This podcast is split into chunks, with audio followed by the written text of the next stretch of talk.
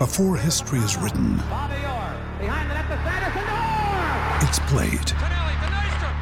Before it's frozen in time, it's fought one shift at a time.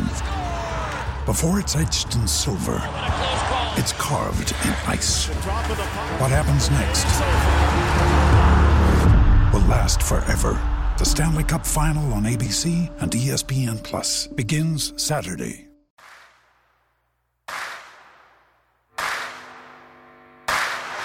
You're listening to Setting the Pace, your go-to Pacers podcast with Alex Golden and Michael Focci. Miller for three. Oh, he backed it in. He backed it in. And the game is tied. We're going to overtime. Warren lets it fly. Yes. T.J. Warren is not human. Ranger catches, shoots for three to win it. He hits it. Brogdon for three. Got it. O'Neal drives on Yao, puts it in! Duarte for three. Boom, baby! Anthony attacks Hibbert! Denies him at the rim! Karis LeVert, people don't realize how good he really is. LeVert, skies high for the jam. Stevenson passes into Sabonis for the basket! Jackson turns, fires, and hits! Oh, Myles Turner bringing that smoke! Flips it to the big fella, fake shoots, and hits!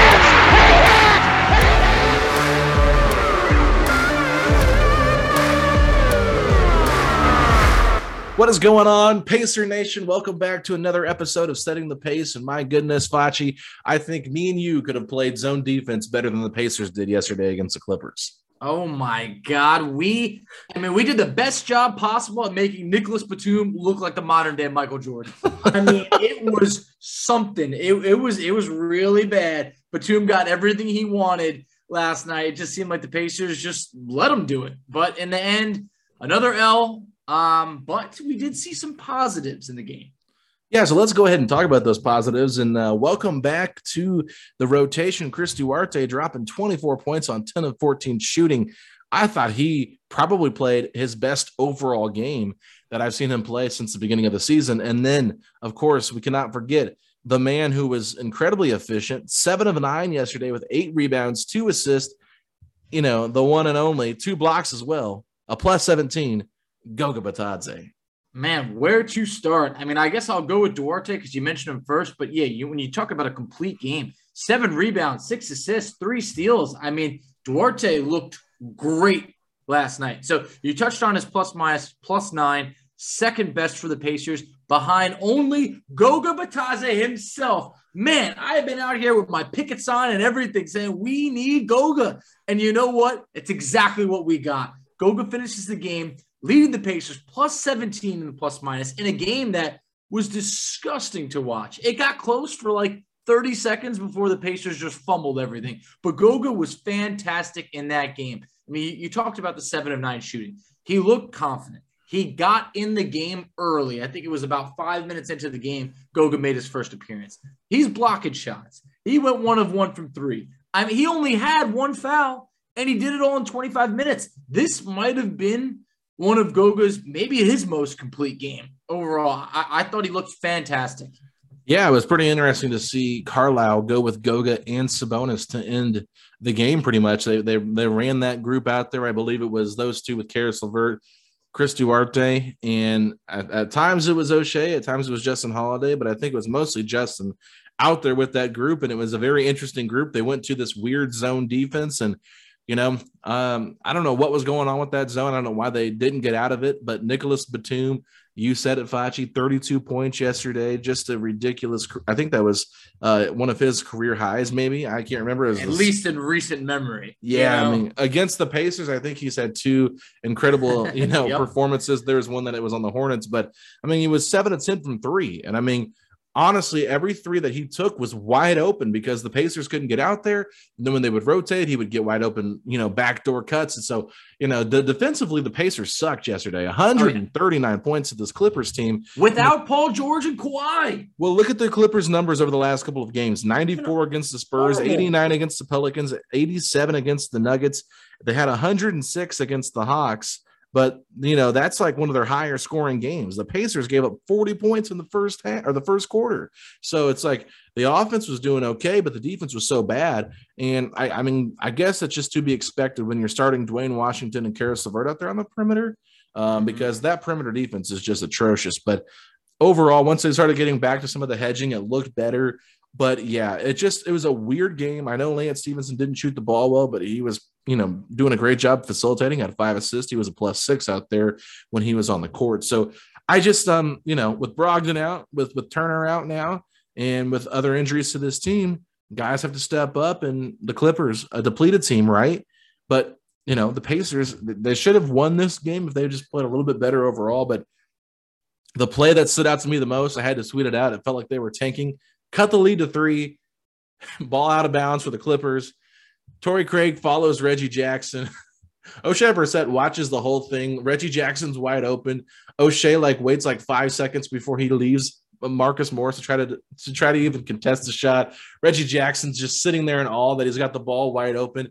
Goes up and slams it. They go up by 5 with 20 some seconds left. I just could not believe that was the defense the Pacers came out of the timeout and played, Foch. It was so embarrassing. Exactly, because that was the pivotal point of hey, if Pacers going to stop here, they got a shot. And instead it was immediately why do I keep trying to sell myself that we can win games? You know, it's just, I don't know why, because you look at it, Pacers, you mentioned offensively, yeah, they did good. 51.5% from the field, 39% from 3. But defensively, I mean, it was on another level. I talked about it. No Paul George, no Kawhi, and nearly, I mean, for the Clippers, I think it was a season high in points. And for the Pacers, the weird part was it was 1 point shy of a season high offensively scored. And that's the Charlotte game, which was the first game of the season. Or it might have been the Wizards game. Either one, we're talking the first 2 games of the season. And the Pacers do it without Brogdon, without Turner. But in the end, it means nothing when you give up 139 points.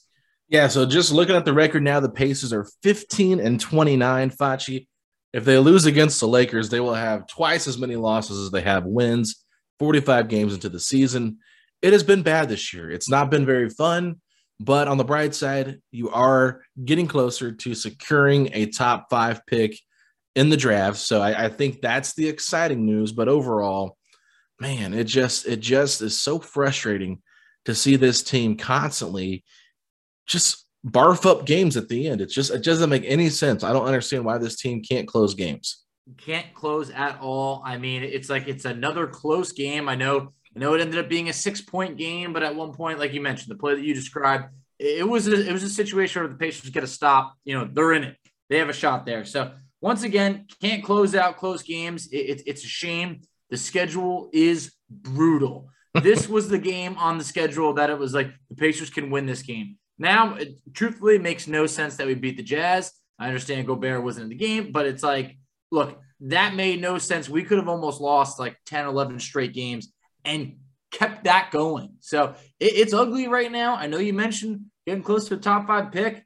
Man, we're getting real close to a top 4 pick. I mean, we're getting there. Working our way. Moving on up. Exactly. Insert the Jeffersons theme song here. Yep. But, hey, so let's just jump right into the big elephant in the room, and that is Myles Turner. Adrian Wojnarowski tweeted this about 1 o'clock in the afternoon. He said, Pacers center Myles Turner is expected to be sidelined beyond the February 10 NBA trade deadline, sources tell ESPN. Teams say he will be re-examined in 2 weeks, but teams interested in trading for Turner will have to do due diligence on injury as they weigh offers. Turner's been central to Indiana's trade talks, and a number of teams have shown interest.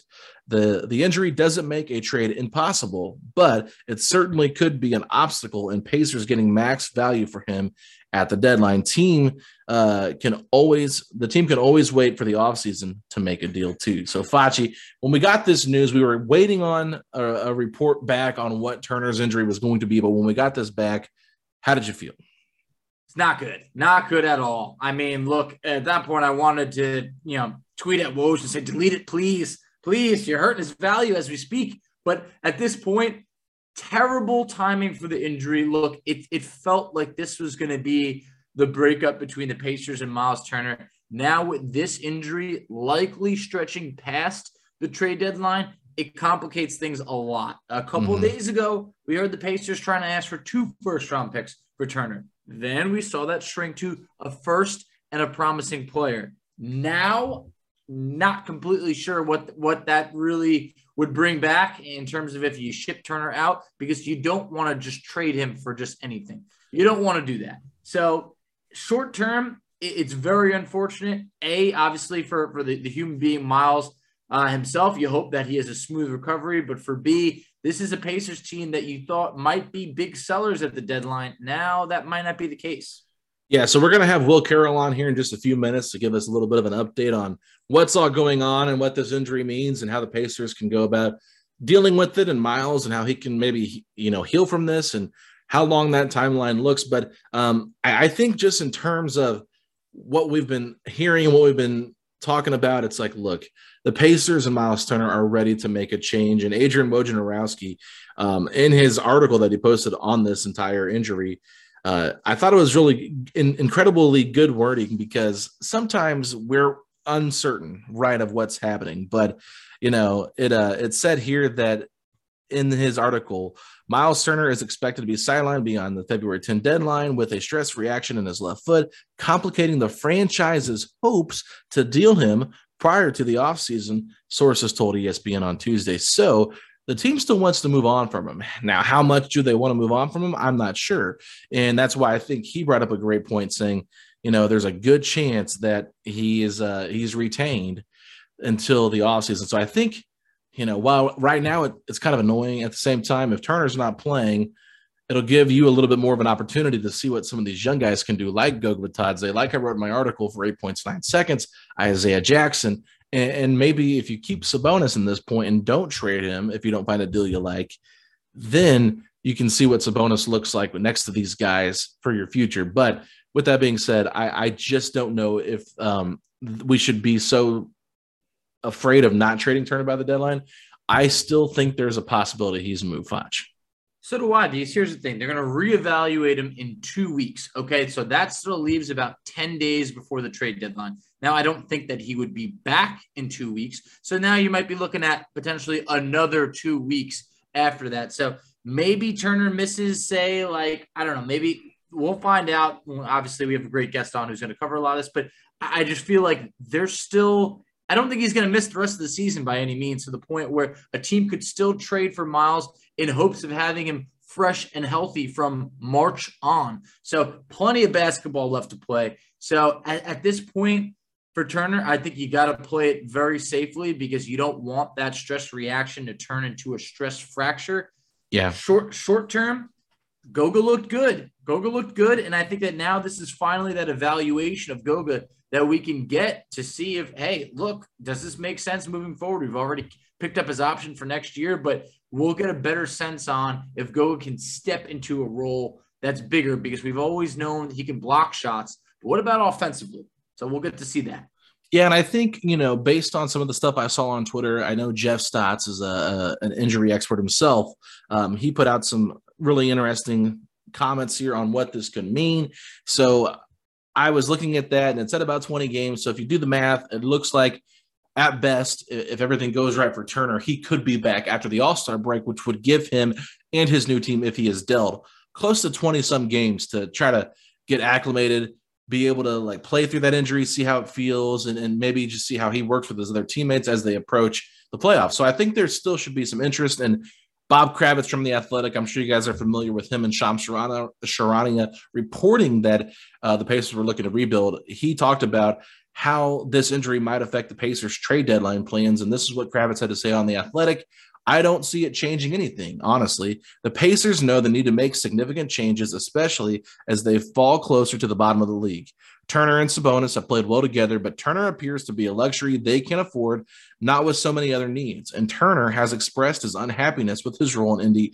I can't see him being here past February 10th. So Focci, Bob Kravitz, you know, an insider here, a guy that broke this whole entire rebuild back in December, he still believes that the Pacers are going to move on from him, despite what could come back in a couple of weeks. So I think that's interesting to keep an eye on, just because so many people are like up in the air about what is going to happen with Myles Turner. That really is. And I don't think that this injury is by any means a death sentence or anything. It's not a torn ACL or anything of that sort. It's just going to be like, hey, any team that's going to make a move for Turner probably has their eyes set on the playoffs. So, you know, you imagine that it shouldn't scare them off too much, but any chance of getting like the multiple first round picks that the Pacers claim they were interested in, or whatever that report was, that's just not going to happen. But one thing, going back to what you mentioned about Woj, I thought his wording was interesting when it said the franchise's hopes to trade him. You know, yeah. Woj is more tapped in than just about anybody in the world as it relates to the NBA. So you got to imagine that he's definitely confirming that the Pacers are actively shopping Turner. So yeah. That's something that, you know, we're not going to hear Kevin Pritchard come out and say, yes, we're shopping Myles Turner. But, you know, that was definitely very interesting wording to notice. Yeah, and I think Scott Agnes in his article as well highlighted a lot of stuff like the Pacers' desire to move on from Turner and Turner's desire to be elsewhere. Like this injury is bad news for Turner. So personally, I think while Turner could be a little bit frustrated that he has this injury because it might keep him from being dealt, this means that he's even going to hit rehab even harder. You know what I'm saying? Because he wants to get healthy and prove, hey, this is not going to set me back. I'm ready to go for the playoffs. I mean, that is what his mindset has to be, especially if he's looking for a new home, right? But any other thoughts on this before we bring on our guest, Foch? One more thought. They said that Turner could rehab away from the team. If he does rehab away from the team, how do you think that makes Pacer fans or other people feel? Because we know, for instance, Zion is rehabbing away from the team in New Orleans, and, you know, so have some other players, and tends to not really work out too great in terms of a happy marriage. Yeah, I mean, I think what they're trying to do is what they tried to do with Oladipo and allow him to do what is best for him, right? So they let Oladipo go to Miami multiple times, right? Hey, you know, but hey, you know what? They were trying to cater to the player, and I think that's what they're going to do to Turner. Hey, you know what? We're going to look to trade you. You rehab wherever you want to rehab, get away from the team. And honestly, I don't think that's a bad thing. If you've seen the body language from Myles Turner, you know, especially that last game and that we played against the Suns, there was some body language there too. I'm not disappointed if Myles Turner is away from this team. In fact, I'm excited a little bit to see what we can get out of Goga and Isaiah Jackson and some of these younger guys and see what this lineup would look like with a more modern team. I know everybody's going to look at the game and say, our defense sucks without Turner, but I tell you what, there's a lot more problems in the interior defense. It's a lot of the perimeter defense. Justin Holiday has been atrocious this year. So has Karis LeVert and Dwayne Washington on the perimeter. So, you know, a lot of question marks there, Foch, but you know, we'll have to keep an eye on that, but I want to bring in our guest now. You can find him on Twitter at Injury Expert, the one and only Will Carroll. He's going to talk to us today. So, Will, I got to ask you, what's the difference between a stress reaction and a stress fracture? Yeah, everybody understands fractures, I hope. You've either broken a bone or know someone that's broken a bone, and it's one of those things that we get. You know, a bone has a crack. It's either complete, where it basically just cut in half, or that it's, you know, we've all tried to break a stick and it doesn't go quite all the way, but that stick is still broken. You can see that if it were it a bone, it would have to heal up. There's a couple ways for things to happen. So, you know, a fracture can happen in a lot of ways. It can have too much twist. It can have too much blunt force. We all think of Joe Theismann back in the day getting hit and his leg just snapping, or Alex Smith in a more recent one. Or for Pacers fans, you would immediately think of Paul George, who's having his own elbow issues. So there's a lot of ways for a bone to break. The other way is a stress fracture. We're just doing things over and over, put enough stress that the bone actually breaks. And it's usually not a complete break. You don't see a lot of stress complete fractures. You don't see any stress open fractures where it comes, you know, breaking out of the skin. It's just you're doing a little something more than the bone can take. So a lot of the easiest way to think about this is runners. Runners run and they do that same thing over and over and over and over, and they're beating the heck out of their feet. And either their feet are going to give or their shoes are going to give. And luckily, most of the time it's the shoes. Then let's get into what a stress reaction is. A stress reaction really isn't a thing. It's, you know, if you look at an X-ray, if you look at a CT scan, you can pretty clearly, even if you're, you know, not a medical doctor like I am, you can easily look at an x-ray and say, oh, that bone is broken, or that bone has a chip in it, or that bone has pulled a ligament all the way off. If you get a really advanced one, you can actually see where a stress fracture is starting to happen. Hasn't happened yet. Kind of like, you know, if you've ever gotten a blister on your foot, on your hand, you start to feel it coming. You can see maybe a spot on your skin, but it's not actually a blister yet. That's sort of what a stress reaction is. Something is happening. You caught it early, and hopefully you can keep it from progressing. The thing is, what were you doing that caused all that stress? It's a great point. I mean, the game of basketball, it could be a very taxing, you know, thing on players. 82 games in the regular season, plus the playoffs. Hey, you make a run, it could be 100 games played in the year. But you know, while my last name is Focci, I am no doctor, no Dr. Fauci. So I just want to say that for big men, they tend to be plagued more by foot injuries. What is the approximate timetable for a left foot stress reaction? Well, there's two things we don't know there. And I do want to go back to something you said with the big man in just a second. You know, Jeff Stotts, who does great work at In Street Clothes and at RotoWire, says that the average time is 20 games. But I was talking to him earlier, and it's mostly smaller guys. You know, if you're talking about Michael Kidd-Gilchrist or Paul Pierce, two guys that had that, they are certainly not the size of Myles Turner. So the question is, you know, is it running? Is it jumping? Does he have the wrong shoes? Is something just inherently wrong with him? We do see a lot of foot injuries with big guys. Again, you know, I'll date myself here and say, you know, Bill Walton is the one I always think of, who was great, one of the best collegiate players and a decent enough pro, but he was held back by his feet. More recent example is Yao Ming, whose career was ended by the kind of midfoot fractures that he just couldn't and finally chose not to come back from. You've got to hope that's not the problem with Myles Turner. There are two locations these normally happen in the foot, which is either the outside, what's called a Jones fracture, which is in the fifth metatarsal. Using your hand, it would be the part of the bone underneath the pinky or the pinky toe on the outside. And we see that a lot in football or soccer, where, you know, a guy is cutting and comes back to the inside. They're putting a lot of pressure on the outside of the foot. A lot of times they're playing on artificial turf. And so something's got to give. And in that case, it's the bone. With midfoot fractures, and this is literally kind of the upper part over the arch. You see kind of a hump over the second and third toe, up about halfway up the foot. That is one of the most complex areas in the body. There's bones, there's cartilage, there's nerves, there's blood vessels, there's ligaments and tendons. And if it gets a little bit out of whack, something bad happens. Now, back in the early 1800s, during the Napoleonic War, a doctor named Jacques Lisfranc actually discovered this type of fracture that was happening in the midfoot, because guys were getting shot and falling out of the off their horse, but their foot was getting caught in a stirrup. And so the type of fracture that happened there was named after him. So Dr. Lisfranc lives on. Two interesting notes. He was a gynecologist that was pulled up into service. And second, his cure was amputation. So luckily we've made some progress with that. But, you know, if it's in the midfoot, that's the worst thing it could possibly be for a big man, because we've seen just how bad that can be. Yeah, and I gotta just ask this, because obviously we know the trade deadline is about 20 some days away.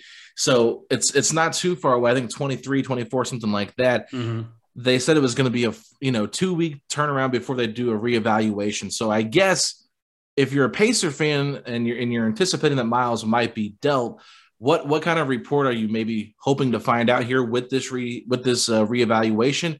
And if you're a team looking to trade for Myles Turner, what are some things you're looking for here, knowing that he could be out even if you do acquire him past the deadline? There's two things, and one you're going to easily get if you open up discussions and it gets far enough along that they're passing medical. What you're looking for is the location and how much progress it's made. You know, if they have an X-ray, you know, from yesterday and an X-ray from 2 weeks from now, or a CT scan or a bone scan, whatever they do, probably all of the above, you can compare. You can say, oh, this is coming along. They've removed this.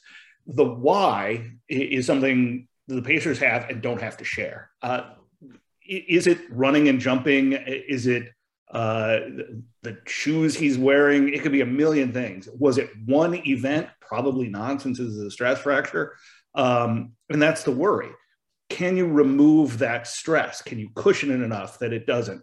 Or does he have to rest? Is this going to come back? Because you know, if a team trades for him, or if he stays with the Pacers, he's still going to have to run and jump. And the three things that you're always looking for in the NBA for injury risk is how often do you have to sprint? How often do you have to jump? And how often are you getting knocked to the ground? And those are three things that happen to Myles a lot. So, you know, the idea that this kind of thing isn't going to happen again is something that's definitely going to be front of mind for any team that's even considering trading for him. And if they still are, you know, if the progress is good, if they're willing to take on the risk of that injury recurring, how much does that drop the price? Are the Pacers going to be willing to just let him move on at you know, basically on sale because an injury happened coincidentally? Oh, man, all things that are not looking great for the Pacers, but you mentioned a few things that are vital for all basketball players. Running, jumping, everything that you could possibly imagine needed to play the game and play it well. Now, the Pacers said they're going to reevaluate Turner in 2 weeks. The term reevaluating, it's kind of just it's like nails on a chalkboard, because the Pacers have been reevaluating T.J. Warren for about a year now. So what are we looking to see over the next 2 weeks when they reevaluate him? And what is Turner able to do? Are we talking just rest here, or is he still able to ramp up physically? You know, he'll be able to do some things, but not very much. And honestly, you know, they'll be willing to take on, you know, the risk that he's dropping some cardio to make sure that he's off that foot. Look, he'll be in a walking boot. They'll tell him to keep the foot off, not run, not jump. You can definitely take those things down. Do you want to take it down to an extreme rest where he's basically, you know, couch ridden? I doubt they'll do that much. You know, it's interesting that he got examined in LA. One of the top foot surgeons in the world is out in LA. So I don't know if that was coincidental or whether they had been waiting to see him, knowing that that trip to LA was coming up. So it's one of those things where, you know, you do have to wait for it. You know, the reevaluation is simple. Take another x-ray. There's not really anything you can do up to that point, unless you're going to get super aggressive and do like an ultrasound on him every day. But that's kind of pointless. You know, he's not going to be ready in 2 weeks. What you need to know is, does what you're doing help? Can he eat? Can he drink?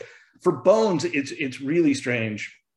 You know, it used to be they put a bone stimulator on everybody. There was a lot of talk about using some more advanced drugs that would help heal it up.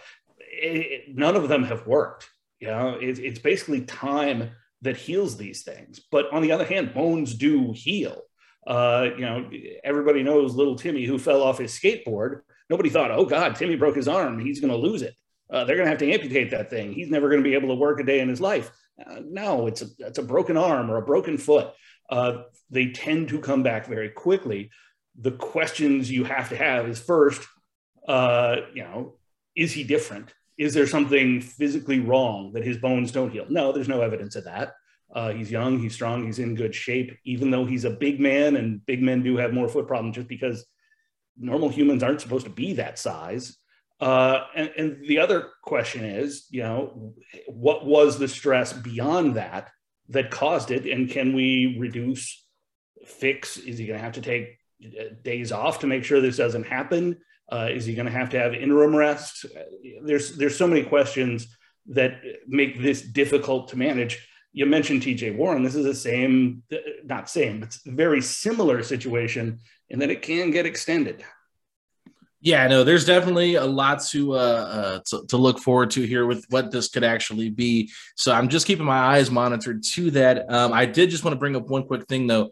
You said there weren't a lot of big men that have dealt with this, but I did just see Jeff Stott's tweet here. He did throw out Tyson Chandler and Thomas Bryant. I'm not sure how many games they missed. They might have been in that 20 games situation as well. But those are two big men. And I think a big question, too, is We know Turner's had other foot injuries as well. I think that's what caused him to miss the remainder of last year's regular season, where he missed like 16, 18 games, something like that. So is that also something that teams should be concerned about? Absolutely. I mean, that was called a bone bruise at the time, but you wonder whether that's associated. Is it in a same or similar location? Obviously, he played in between those. You know, with Warren, he had to have surgery to fix it back in. They put pins in there to make sure everything was lined back up. We don't know whether that's going to have to be the case. Obviously, that doesn't always work. So there's just so many questions that we can't even do a good job of even speculating on at this stage, because there's just not enough information. The thing we do have to rely on here is that the Pacers have a great medical staff. It's one of the best in the NBA. They've dealt with a lot of injuries over the last 2 years just because bad luck. But they've done a very good job at getting most of the players back, Warren being the notable exception. Hey, I hope there's some great news in the future for T.J. Warren as well as Myles Turner. But, Will, I definitely want to thank you for coming on today. This was some great insight that Alex and I are just unable to provide on our own. So tell everybody where they could find you on social media. You can find me at Injury Expert on Twitter. You can follow along if you're also a baseball fan. I have a baseball injury newsletter, which is at undertheknife.substack.com.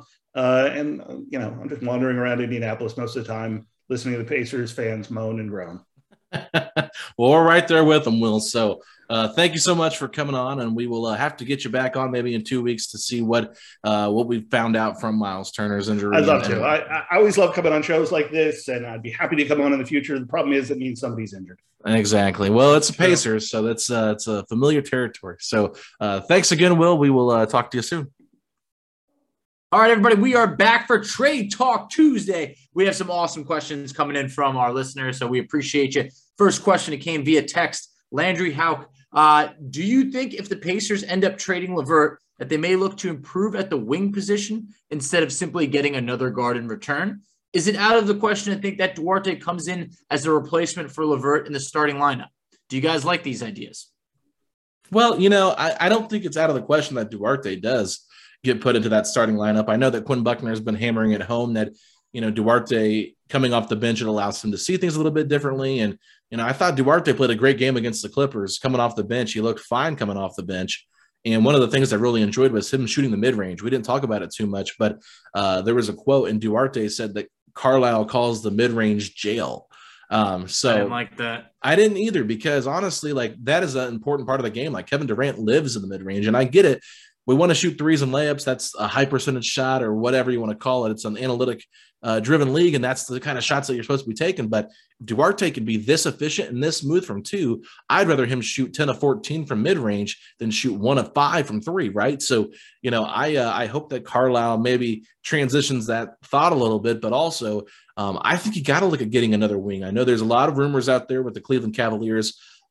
I know Colin Sexton is a big name that everybody keeps talking about, and I had him like at 1A and Isaac Okoro at 1B. But the more I think about it, the more I'm interested in getting Isaac Okoro back for Karis LeVert, because Isaac Okoro, good defensive player. He can play the 2 or the 3, and I think that you could play him next to Duarte.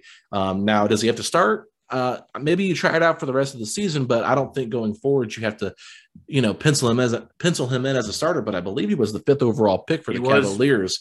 So if you can steal someone like that from them for Karis LeVert, that's a huge win, Focci. I don't know how you feel, but that's how I feel about it.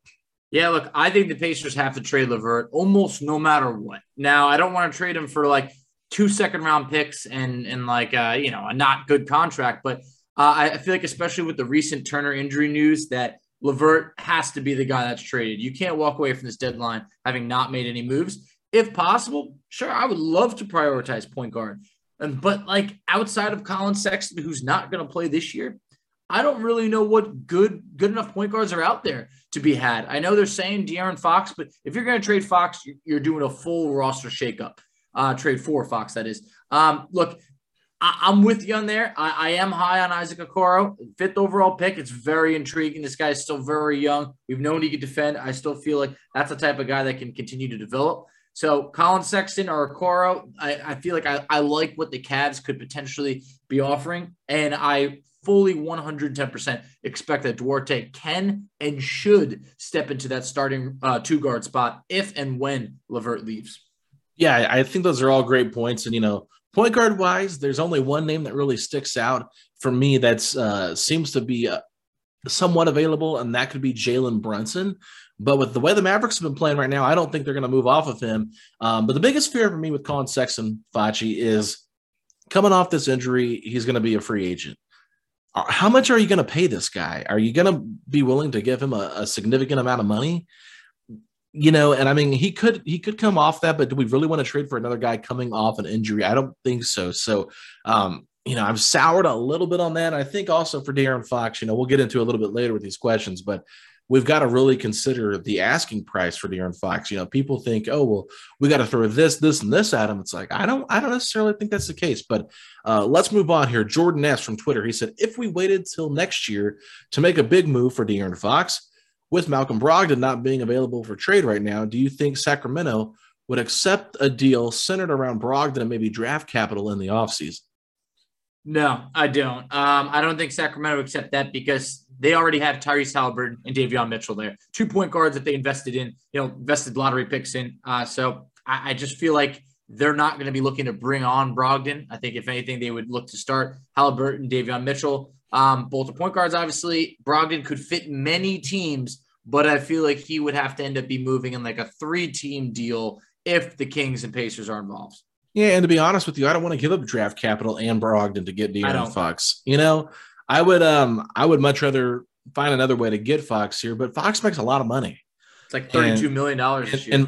And Fox has 0 3-point shot. Like, it's been really bad, Focci. Like, it's not one of those things where it's like, oh, that's something he can develop. Like, no. Like, if Fox and Sabonis are your two guys that you're playing together, you know, it's going to be a lot easier to defend them because they don't spread the floor very well. So I think with De'Aaron Fox, it comes down to this. I think that if you were to make a move, you would probably have to send Sabonis, but I would prefer that they would send back picks as well, and you'd be able to attach Jeremy Lamb in that kind of a deal because, honestly, for me, it just does not make a whole lot of sense to trade Brogdon there. So that's a team that doesn't really need Brogdon, but I think Brogdon could be wanted by a lot of teams. Exactly. Come the offseason. I think there's a lot more out there than what you could get for Fox, and you might be able to get some draft capital potentially for this year's draft. But anyway, that's all I have to say on that.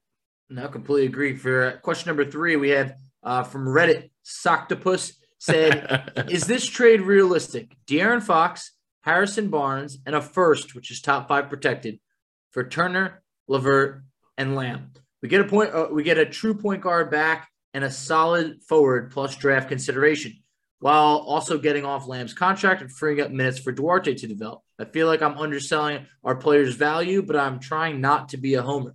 This would make our starting 5 Fox, Brogdon, Holiday, in parentheses, until Warren is healthy, also assuming we're keeping him, Barnes, and Sabonis.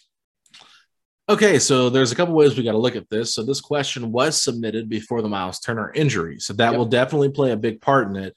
I think that, you know, the top 5 pick, the top 5 protected pick is out of the question in this deal.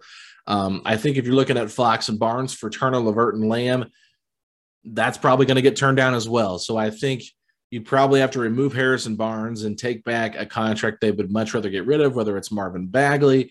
And then you're probably going to have to take out Lamb and include maybe a guy like O'Shea Brissett.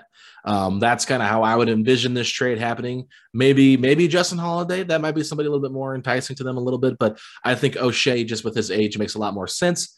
You get Fox back, you get Bagley back as a backup center, you know, and then that's kind of how it works. So I think this deal will probably get turned down by the Sacramento Kings, but, you know, if that trade could happen, I'm all for it, Foch. Exactly. Like Soctopus, I know you're not trying to be a homer, but this is a trade we would all love, but Sacramento's not going to do it. So especially now, like you mentioned, given the Turner recent foot issue, there's not going to be any first-round pick attached in there. So all signs point to the Kings valuing Sabonis like far more. Sounds like they're borderline in love with him. I know people are sending me tweets saying like, what would you do? Would you send Sabonis there? But look, it appears Fox could be moved. The extent of their offer is probably Fox and Bagley for like Sabonis, Lamb, maybe like Craig or Justin Holiday. But My guess is that Fox is not moved at this deadline. Yeah, I think that might be something the Pacers could revisit with Sacramento in the offseason. And just keep your eyes on Philadelphia still. I know the Pacers have a lot of interest in Ben Simmons. Don't know if he's a perfect fit here, but we just don't know yet, Flash. But let's move over to our question number 4. This comes from Craig Pop on Instagram. It's a 2-part question. So question number 1, he said, what are your 3 most realistic trade targets? I would say the combination of Colin Sexton or Isaac Okoro. And then you're looking at P.J. Washington. And then lastly, throwing like a little bonus, like Obi Toppin. So I had P.J. Washington, Obi Toppin, and Jalen Brunson at this point. But Jalen Brunson, I think that whole thing with Dallas is probably off the table. So do I. So yeah, I would probably have the same 3 as Fox, which is a little bit crazy. But yeah, I think there's a way that I would put Isaac Okoro number 3 in there with Obi Toppin and P.J. Washington. That'd be my top 3 realistic trade targets. Now, what are your 3 draft targets that you've got your eyes on early if the Pacers stay within the top 10, Fox? Can't keep my eyes off Ty Washington. I can't. I got you hooked, brother. You got me hooked. Having the opportunity to take the best point guard in the draft, I think, is a rare opportunity. I mean, that's how you can turn a team around. Look, Jaden Ivey, I mean, obviously I'm paying attention. I think half of Pacer Nation or more really wants him. And then Benedict Mathurin, who I mentioned the other day, the wing from Arizona. I mean, this guy is a stud. So I feel like a lot of people aren't talking about him yet. I've seen him projected to go to the Pacers in a few mock drafts. So, you know, I'm going to keep my eyes on him. And what do you got for your top 3? Yeah, so for me, I still got Jaden Ivey as my number 1, assuming the Pacers don't fall off in the first 2 picks. I think it's going to be Jabari Smith and Paolo Banchero. So I think those are the 2 guys that I would prefer the most. I'm not a Chet Holmgren guy. We've talked about that. Don't really need another center on this team. We need to get away from that. So I think guard or forward is the way to go. And if you're looking at potential forwards, I think A.J. Griffin. He's a guy that I mentioned a couple episodes ago from Duke, son of Adrian Griffin. He's 6'6", 222 pounds. He is catapulting up the draft boards. He's a guy to keep an eye on. So those are my top 2. And then another guy that I'm keeping my eye on, Johnny Davis from Wisconsin. He has had some spectacular games, especially in the Big Ten. He's a really talented player, and I think he kind of came out of nowhere. I think people had them on their radar, but not that high. And now he's looking at like a top 5, top 6 pick. So he's 6'5". So I get that, you know, you've already got Duarte, kind of that same build. Jaden Ivey to me is a little bit smaller, 6'4", 200 pounds. So he's got a little bit more muscle on him, but I definitely like the idea of going after a small forward. And then a bonus one I'll give you is Kendall Brown from Baylor. I'm still pretty intrigued by him. 6'8", 205 pounds. Just kind of like guys that are a little bit bigger on that wing position, Foch. Absolutely. I mean, any of these guys, if the Pacers can walk out with any of them, would be, you know, an upper echelon talent that they have not been able to pick in the draft in quite some time. Yeah, for sure. And I think it's something to keep an eye on too. You know, even if we don't trade Turner by this deadline, they could trade him on draft day. And there's a possibility they could get some pick here back in the lottery too. So, I mean, there's a chance you might be looking at a couple of these guys being Pacers next year if they like them. So that's just something I'm keeping an eye on. Absolutely. So only time will tell, but hey, we are creeping towards that 4th overall pick, potentially, maybe even number 1. Who knows eventually, given the new recent lottery odds. But question number 5 on Reddit, we have Lord Vandal. What are some realistic trade scenarios and players the Pacers should be targeting? Also, do you think a move will happen before the deadline? Okay, so some realistic trade scenarios. I came up with a few, and I know that this kind of goes into some other trade ideas that we have later we're going to talk about, but I'll give you one.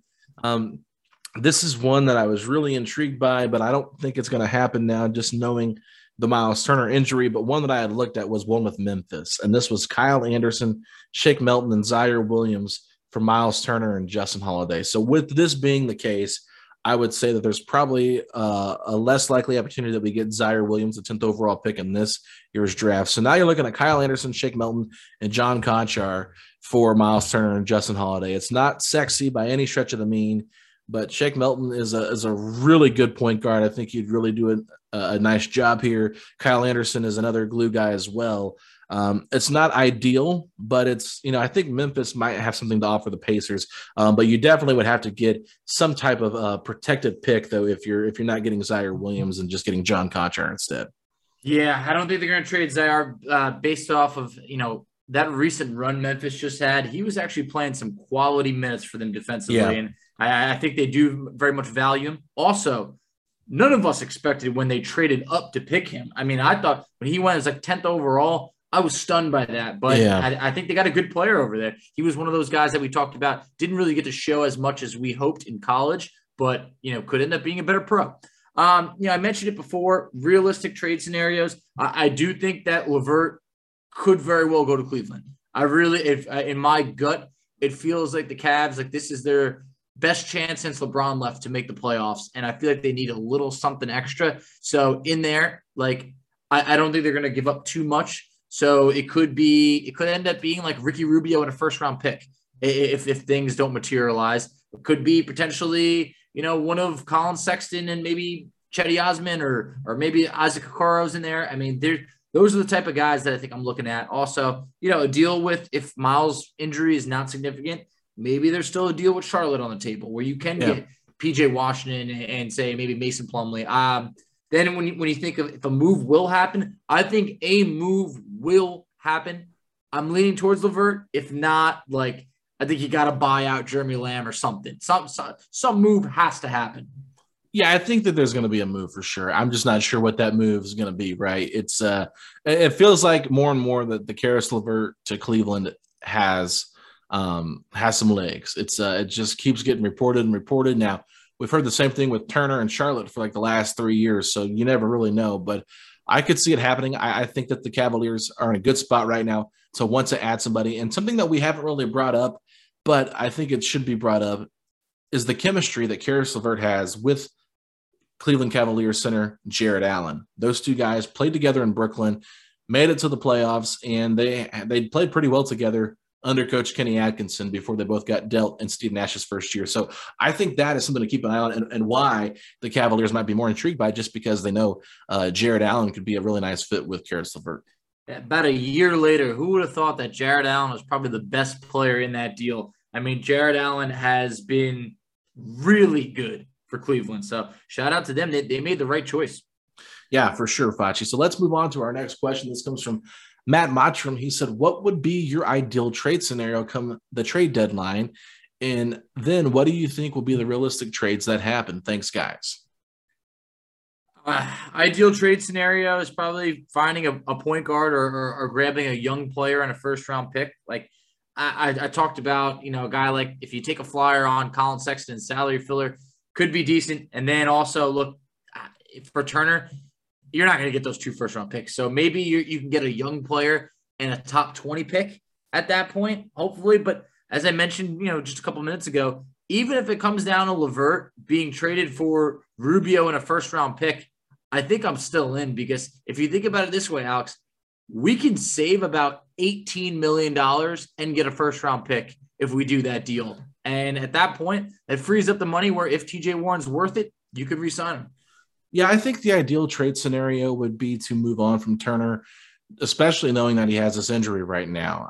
I don't know exactly what you're going to get back.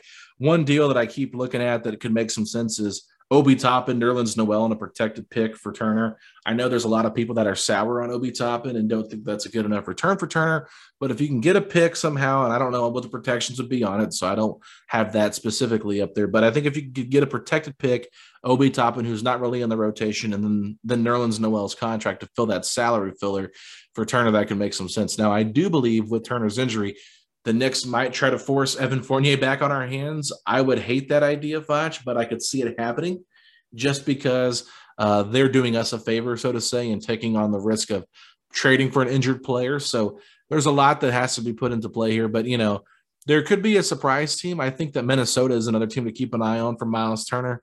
Not exactly sure what they would offer considering all of this stuff, but I think Taurean Prince in a first-round pick, something like that, could be intriguing to a team like Minnesota who really covets Myles Turner. They absolutely do. Minnesota is another team that is really trying to just make a run. They have a shot at the playoffs. I feel like they're going to be making a move to try and strengthen that team. So that's a team that we've heard for a while. I mean, Jay Michael was saying Minnesota had interest in Turner about a full year ago. Oh, so, yeah. It's been going on for a while. It goes on. There's those couple teams that they have that serious man crush on Turner. It's only a matter of time until one of them pounces. But next question on Twitter, we have Jeff Q. It's a three-part question. So he's got a three-parter. We got part A. It's for three trade scenarios. Alex, your highest hope. My highest hope. Okay. So I was talking to Spencer Percy on Twitter. I don't know if you guys saw my interaction, but, you know, Spencer always likes to joke around with Focci and me about my love for P.J. Washington. And so I asked him, you know, what would be a realistic trade for Turner? And he threw out the idea of P.J. Washington and James Bouknight. If the Pacers can get that return back, especially now, that would be my highest hope. But my expectation, do you want me to answer all three of these or just do one at a time? We'll go one at a time. Okay, so that'd be my highest hope is to get, especially now, knowing what we know with Turner's situation, would be to trade Turner for Bouknight and P.J. Washington. And then I'm assuming Mason Plumlee would have to be in that deal for salary purposes. But a trade around that would be really interesting to me. Oh, my God. I'd sign off on that deal right now. To get two lottery picks right there would be great. Two very young players in Bouknight, P.J. Washington, that can help you for years to come. So that would be awesome. My highest hope, yeah, I mean, it's like a De'Aaron Fox or DeJounte Murray, and I know neither of them is going to happen. Murray, definitely not. De'Aaron Fox, probably not. So, you know, I would say my consolation for a high hope is, could we get a first and a promising player for Turner and a first and whoever for LeVert? Part B of the question, your expectation of what's going to happen. Okay, so I don't know if you heard this or not, but there's a lot of rumblings about Turner and the Portland Trailblazers, right? Mm-hmm. Obviously, this is my expectation. I don't know if you would call this a realistic disappointment, but I think this is more of an expectation. Something along the lines of Nurkic, Larry Nance Jr., and Nasir Little for Myles Turner and Justin Holiday. Obviously, you get Nurkic's expiring contract, so that'll give you some money in free agency. Larry Nance Jr. is someone I think could play some for, but be a nice energy guy off the bench. And Nasir Little has been really good for that team. And I know they probably wouldn't want to trade him, so this is like their only big thing they're giving up. If they'd rather give up the first-round pick, I'd be intrigued by that, but I also don't think they want to give up anything as they are looking to tank, and they don't really have a lot of picks. So this would be what they'd be offering us is Nasir Little. Obviously, you get off Holiday and Turner's contracts, free up some cap space, and that might give you some room to make some more uneven trades in the offseason. But, you know, this is my expectation right now, just knowing Turner's injury just doesn't feel like there's a great amount of value right now at this moment for him. Yeah, I do think Nasir Little has turned it on. I mean, he was a highly touted, you know, recruit to North Carolina, a guy that didn't have the year that he wanted, kind of fell in the draft to Portland, been a little bit of a late bloomer. I think he's starting to come around. So intriguing. Yeah, Nurkic, I don't think he would have a future in Indiana, just, no. You know, like you mentioned, just for the salary purposes. So, you know, it's not terrible. It's not great. I would say my expectation is honestly, I don't know why, but I think I'm just selling myself on Rubio in a first for LeVert, and we just kind of pump the year as to basically saying we're going to save money, we're going to get a pick, and at that point, LeVert's been moved. I would love to say my expectation is P.J. Washington and Mason Plumlee, but I'm leaning towards that Rubio and LeVert, Rubio in a first, because Cleveland doesn't have to hinder anything that's going to affect them from making the playoffs this year. Last part of the question. Yeah, so let's get into this last part of the question. So there was some trade stuff going out yesterday, and I said that this is just like a hot crap trade, but Eric Pincus brought it up, and he said that the Mavericks are a favorite for Turner with Dwight Powell and one of Dorian Finney-Smith or Jalen Brunson. Like if the Pacers traded Myles Turner for Dwight Powell and Dorian Finney-Smith, that is a realistic disappointment. I don't know what else to say. That just sounds terrible. Like the only reason I would even consider that trade remotely is if Jalen Brunson's involved. Dwight Powell, I know that Carlisle loves him, and I know DFS is someone that I actually talked about last year as somebody I like. I don't think he's a bad player, but that just seems like a really bad trade to me. Yeah, I'm out on that. Jalen Brunson has to be included in any deal with the Mavericks. I feel that he's a very talented guard. He's due new contracts that complicates things a bit, but, I mean, he has really blossomed. That's a guy who's a former National Player of the Year in college. I feel like he's gotten better each year. But one of my disappointment trades, realistic, would be 2 second-round picks and another big for Myles Turner. In my mind, is the worst-case scenario. That's awful. Why would they do that? I know. I don't know. But how is that realistic? I guess it's not realistic. I would say to me, that's just when I see disappointment, I'd be like, that would absolutely have me be like, wow, this is horrendous. So I would say realistic 2 second-round picks, and we take on a contract of somewhat similar value for a player that's not an all-star that, you know, is also like 28 to 30 years old. So can I also give you another realistic disappointment? What do you got? Nobody's traded. Yeah, like, I mean, that's the best way to put it. That's the worst. That's the worst case scenario, is that nobody is traded by the deadline. And it's like, oh, you know, you might get that Woj bomb at 10 in the morning, like the Pacers have traded Torrey Craig too. And it's like to a good team for a second-round pick. And then, and then you're like, okay, we're getting things started. Then you're waiting all day long. And then it's like 3 o'clock and it's like, Pacers did not find the deal for Karis LeVert or Myles Turner. Pacers asking price. Teams could not meet their need. And then you're just going to be sitting here like, all right, we got to watch another 25 games of this crap. Thanks. Yeah. So that's, to me, is the most realistic disappointment. But let's move on. Randy Renault put this question out here on Twitter. He said, what a package of Jalen Brunson, Dorian Finney-Smith, and Josh Green, and a first-round pick from Dallas for Karis LeVert and Myles Turner from Indiana be enough for the Pacers and Mavericks to make this trade? This is interesting. Look, we got this question before the Turner injury news. So I hated it. That's what I was saying. It's basically like Finney-Smith, Josh Green, like the pick's not going to be good. They owe a pick to New York. So it's just like, when are we getting this pick? You know, Turner and LeVert, I feel like those are probably, you know, they could be the best players in the deal. Jalen Brunson, I think, has a bright future, but for right now, so look, it's really tough. I just don't have much interest in Dorian Finney-Smith at this point. I would love to be able to deal Turner and LeVert separately, where maybe we can get more assets like first-round picks or younger players. So, you know, Brunson, we talked about it. He's going to need a deal in a weak free agency class. There's a chance Jalen Brunson could get something in that $15 to $20 million range. So yeah, it's complicated. When is that pick coming? I don't really know. Now we're starting to hear that Dallas is kind of withdrawing themselves from the Turner sweepstakes. Don't really think they had the assets to make it happen to begin with, but also the package of, if you're going to go salary-wise, Brunson, Finney-Smith, Josh Green, and first-round pick, they're solidly off from the salary that Turner and LeVert make to make that deal happen. Yeah, I'm not sure what else has to be thrown in there. Like you probably... Tim Hardaway Jr. and probably someone else, or like Porzingis. We don't want Porzingis. I mean, and actually, I think Porzingis is pretty good, but it's just like it doesn't make a whole lot of sense, right? Yeah. For what this team needs. But you know, I'm just curious how much Rick Carlisle really wants to go out and get four of his players from last year's team, right? Like, does this really seem like a great fit for Carlisle? There's a lot of question marks with Carlisle. I'll be interested to see what happens going forward with him. You know, that's somebody we haven't talked about, but could you see the Pacers trading Rick Carlisle, Focci? I mean, that's something I'm serious, because he doesn't want to sign up for this rebuild. Lloyd Pierce is sitting right there in the wing. I think Lloyd Pierce would be a coach that is accepting of a rebuild because he's trying to get him more established.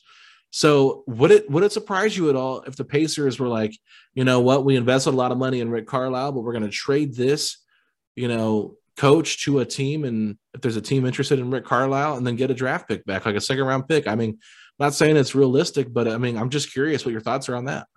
Tell you one team we're not trading him to, and that's Dallas. All right, so been there, done that. I know that was the recent team we were talking about, but like I just feel like Carlisle's ties to Indiana run so deep that there's no way they would do this. Maybe a couple of years from now, but you know, I think they had to have known that. Hey, we're going to try and win, but if it doesn't work, we are going to make some moves. Yeah, I mean, I think more realistically, like Carlisle realizes, hey, you know, this team is rebuilding. I don't really want to be here for this as a coach, but I'd like to be in the front office. And I think that'd be a welcomed addition to the front office. I know Chad Buchanan has been a hot commodity across the league over the last couple of years with interviews for that position. So with Kevin Pritchard being extended, if Chad Buchanan were to leave, I could see Rick Carlisle sliding into that position to be in the front office, and then you allow Lloyd Pierce to coach. But that's definitely for the offseason. We'll get a better example of that. But I mean, I'll tell you something off air that I was told today, but it would be interesting to me. But let's move on, Focci, to our next question. So coming over from Reddit, we have Whatever You Want saying, Hornets fan wondering whether you would accept James Bouknight and Mason Plumlee for Myles Turner, and whether or not you think the front office would accept that as well. So for me, I would not like this deal too much because I don't believe in Mason Plumlee.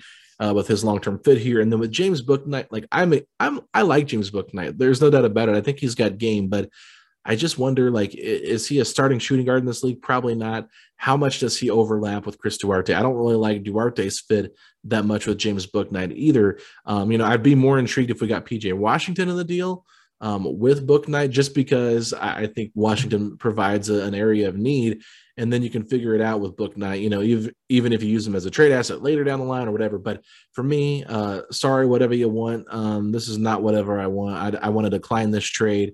And I think the front office would decline it as well. Yeah, I don't know if this is enough. Look, I was a big Bouknight guy, but I started to sour on him a little bit as the draft was getting closer. And then we saw him slide. I mean, we saw him at one point. It looked like Golden State could take him at 7. And, that was obviously not the case. I feel like there's a team that could offer more because I feel like Bouknight hasn't shown much this year, but I feel like he could. In the future. And look, we already had one Plumlee. It was Myles Plumlee. I don't know if I want to double dip in the Plumlee pool unless I'm getting P.J. Washington back with him. So I feel like we already have Duarte and LeVert at the 2-guard spot. So if LeVert's still there, that's like burying James Bouknight for now. So I think he's going to be a good pro, but I would prefer if it was P.J. Washington that we're getting back. Yeah, I think we're both in alignment here, and it's kind of silly how crazy in alignment we are with a lot of this stuff. So I think we both just kind of have a feel for what this team needs, and I think we need some more power forwards, and I think we need some more wing players. Guards are not really the answer right now unless it's a point guard, and I don't think Bouknight's that. The only other point guard that I really would like for this team is Anthony Simons, and I don't know if he's going to be available at the trade deadline, but that is somebody if the Blazers really do like Myles Turner and they're willing to accept this foot injury. I mean, if you could pry away Anthony Simons from Portland, like that would be huge. But anyway, Focci, let's move on to our last question of the day. This comes from Ed Lawley. He said, simple question for the pod. If the report from yesterday is accurate with Sacramento, Philly, and the Pacers, assuming all three teams would like to make a deal, what would that deal look like? He said you have to use the assumption based on the article that the Pacers would end up with Simmons or Fox and that they keep Sabonis since it says he's not an option. So I didn't see this article. I don't know if you did, Focci, but a 3-team deal between Sacramento, Philly, and Indiana where Sabonis is not involved and the Pacers get either Simmons or Fox. I did not see this article either. I don't know if maybe this was a trade that someone made. On the internet, it's definitely possible. So Ed lives in Philly, so maybe it was a Philly writer that wrote this, and we just didn't see it. Definitely possible there because, it definitely complicates things given this situation. So here's what I've heard. I've heard that Philly is really not interested in De'Aaron Fox being a focal point of a return for Simmons. In this scenario, I imagine that Ben Simmons is going to the Pacers. So it complicates things if Philly's really not in love with De'Aaron Fox. I just don't know what other pieces would be involved that would entice Philly because at this point, look, they're not going to be interested in a center. We're not going to trade them Myles Turner. We're not going to trade them Sabonis. So I think that you got to imagine maybe this is Sabonis going to Sacramento? Well, Sabonis can't be involved in the trade. That's what was so weird. Oh, okay. So it's just not happening. Well, it has to happen. That's what he wants you to give him your best guess, Foch. I can't. I honestly can't. I just don't understand why can't Sabonis be in this deal? Because it said he was untouchable, I guess, in this reporter. He wasn't involved in this deal. I can't. Yeah, I'd like to hear what you got. Okay, so I'm coming up with it. Hold on, give me a second here. I'm trying to do some math in my head and play with some things. So it's gonna be a blockbuster. So I'm trying to stall so I can continue working on my magic here. But it's I think Pacer fans are gonna like it somewhat. I don't know how much the Sixer fans are gonna like it. They got to get rid of a lot of money here. So. What am I? I'm so lost right now. Yeah, to get this question right on the spot, I was not prepared for a 3-team deal that could not include Sabonis while Myles Turner's hurt. Things are getting complicated. Yes, so I'm in the process of doing this, so I apologize. Oh man, we got to make some big change. This is going to be a huge trade, Focci. I hope you're ready for this. Let's see what you got. Okay, hold on. It's going to be like a like a 12-person trade. So we're just buckle down, ladies and gentlemen. This is going to be a bumpy ride. So, man, I don't know. We'll see if people like it for the Pacers. I don't know if they even like it that much, but let's see here. I'm sorry, people. This is terrible radio right now, but it's all going to come together. Don't worry. Okay, so here is the deal. Does it work? It is a success. Okay. Oh. The Sacramento Kings are going to get Tobias Harris, Ben Simmons, and Torrey Craig. The 76ers are going to get Tyrese Halliburton, Karis LeVert, Buddy Hield, Myles Turner, and Harrison Barnes. So they're getting 5 players in this deal, Fati. The Pacers are getting De'Aaron Fox and Danny Green. All right. So there's a lot of names exchanged. De'Aaron Fox and Danny Green are going to the Pacers. Ben Simmons and who is going to the Kings? Ben Simmons, Tobias Harris, and Torrey Craig are going to the Kings. Okay, and who's going to the Sixers? Harrison Barnes, Myles Turner, Buddy Hield, Karis LeVert, and Tyrese Halliburton. It's interesting. It's not terrible. It's not terrible, but Philly is giving up a lot in terms of, like, saying goodbye to Ben Simmons, Tobias Harris, and Danny Green for, like, a mixed bag of pretty good players. But I think it actually fits better for Philly than most teams actually involved in this, because they get Tyrese Halliburton, which is probably who they prefer over De'Aaron Fox. They get Karis LeVert off the bench, who can be a great guard off the bench. They get a great shooter in Buddy Hield, another shooter to go with Seth Curry. Then they get a wing defender in Harrison Barnes to replace Tobias Harris, who's making $36 million for the next 3 years. And then you got Myles Turner as well as another center that you can have on this team. And for the Kings, you're trading a lot. You're trading pretty much your starting 5 in this deal besides Rashawn Holmes.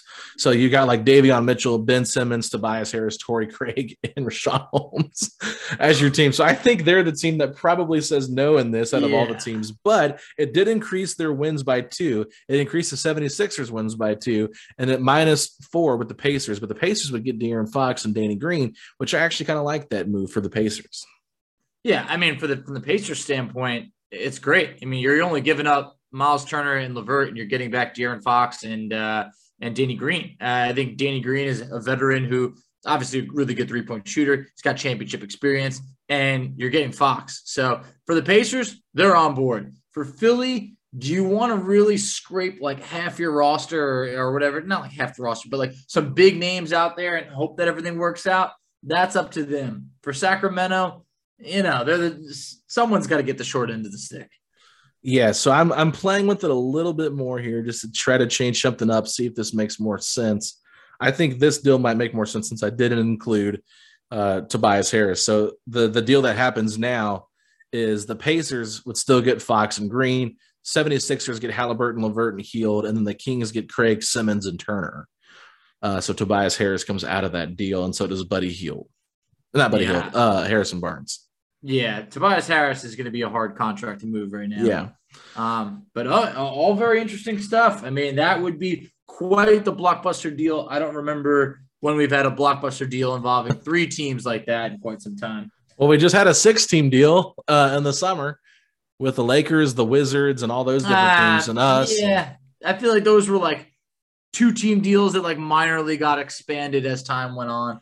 It was way too long, and so was my trade that I just sent you. So, all right, Focci. Well, that wraps up today's episode, a pretty lengthy one. So hopefully you guys enjoyed it. That was day 3 of the mailbag as well. So we did answer all the mailbag questions. It just took us over 3 days to do it, but this is Trade Talk Tuesday, and we're going to keep this up as we approach the deadline. So unless something happens in between those days, we'll just keep it on trade deadline or Trade Talk Tuesday.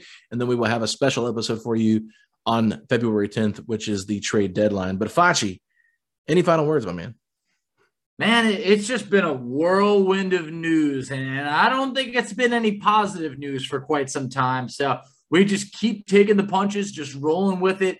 You know, L's are stacking up, but you know what? In a time where I never thought we would have thrown the towel in on the season, there's a small light at the end of the tunnel. It's getting smaller. Used to be a bit bigger, but at this point, I feel like there's going to be some change. Couple weeks. And I think we're going to be have a better sense of the direction of this franchise. Yeah, so I just wanted to let you know that Scott Agnes did update his article with the Fieldhouse Files, and he got a little quote here from Rick Carlisle, and basically it said there is a very good chance that this could be more of a short-term thing than a long-term thing. That's the good news. So we will leave on good news, Focci, and we will ask all of you, if you haven't already, to give us a 5-star rating and review over on Spotify Podcast or Apple Podcasts, whichever one you prefer. Give us a 5-star rating and review. It really helps us out. But Focci, where can the people find us at on social media? So you can find us on Twitter at SettingThePace3. You can find Alex on Twitter at AlexGoldenNBA. You can find me on Twitter at _FACCI. You can find us on Instagram at PacersTalk. You can find us on Facebook at Setting the Pace. And you can find us on TikTok at Setting the Pace. And if you are counting down the days to the February 10th trade deadline, say these three words. Let's go Pacers! Let's go Pacers!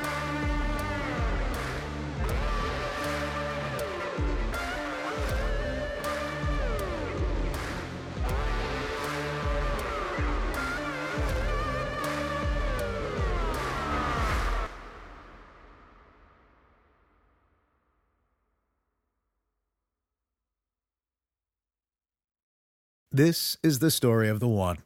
As a maintenance engineer, he hears things differently. To the untrained ear, everything on his shop floor might sound fine, but he can hear gears grinding or a belt slipping. So he steps in to fix the problem at hand before it gets out of hand, and he knows Grainger's got the right product he needs to get the job done, which is music to his ears. Call, click Grainger.com, or just stop by. Grainger, for the ones who get it done.